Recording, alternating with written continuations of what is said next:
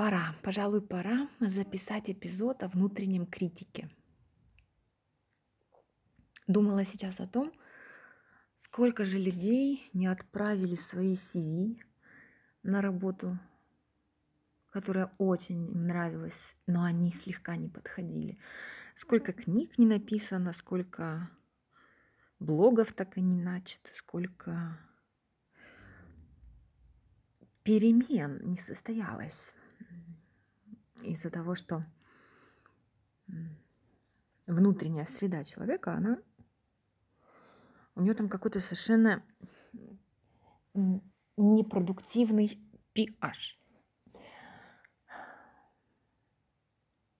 Переслушивала сейчас свой подкаст про эфиопский лимон и подумала, знаете, пора праздновать Потому что это даже не победа над собой, это просто тихое, спокойное позволение себе быть не идеальной.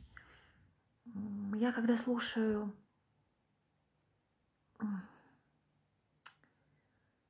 слушаю их, переслушиваю, нахожу все слова паразита, нахожу моменты, в которых есть «э», в которых есть какие-то слишком долгие паузы. И потом говорю себе, а я это продолжаю делать, потому что я люблю себя. Я хорошо к себе отношусь, очень хорошо. Забочусь о себе, прислушиваюсь, иду вслед за идеей, которая у меня возникла. И записываю эти эпизоды так, как, так, как звучит моя душа.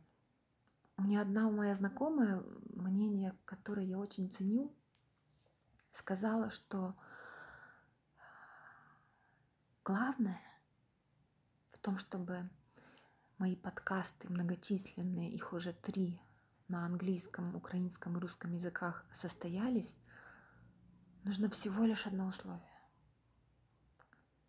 Говорить с любовью к людям, слушателям, к себе, к теме, на которую ты говоришь, к городу, о котором ты говоришь, к человеку, историю которого ты рассказываешь. Все, только один критерий – любовь. И даже уже не настолько важно, что именно ты рассказываешь. Хотя, конечно же, история важна. Понимаете? Важна только любовь. И я точно купаюсь в источнике любви, когда эпизоды эти записываю. Это большой праздник для души моей. Каждый раз нырять, нырять в вот в это, как же назвать-то, в это присутствие в моменте, которое через пять минут уже окажется онлайн, нырять туда, не задумываясь о том, какая будет концовка у эпизода, не прописывая это заранее не беря мою идею, мою мысль в прокрустово ложе каких-то, как повысить эффективность или как сделать историю более захватывающей. Зачем? Ведь на самом деле это, кстати, еще один паразит на самом деле. Это очень честная игра. Это очень честное взаимодействие.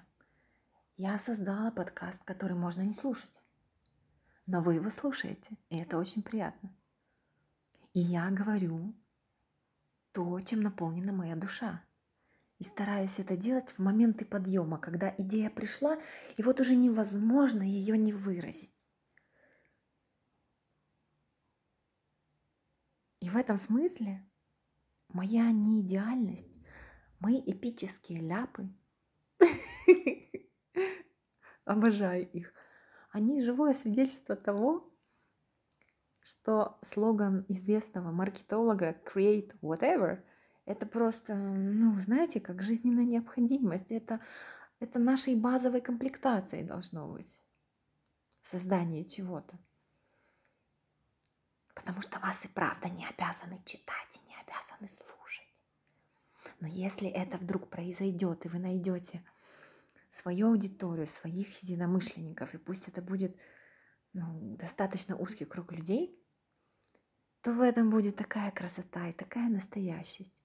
А еще, знаете, я всегда раньше говорила клиенткам, которые приходили с запросами про как сбалансировать успешную карьеру и не очень успешную, точнее, не очень счастливую личную жизнь, я им говорила, понимаете, как, как работает это? Вы когда не звучите на собственной чистоте, вы тогда не своих людей притягиваете. Просто делать то, что тебе нравится, повышает шансы встретить своего человека. Это может быть ментор по работе, да, это может быть там руководитель проекта, близкий тебе по духу, это может быть любимый человек, это может быть друг. У нас, в принципе, выше шансы прожить счастливую жизнь, если мы создаем то, что мы хотим создать, и не пытаемся создавать то, чего нам создавать не хочется.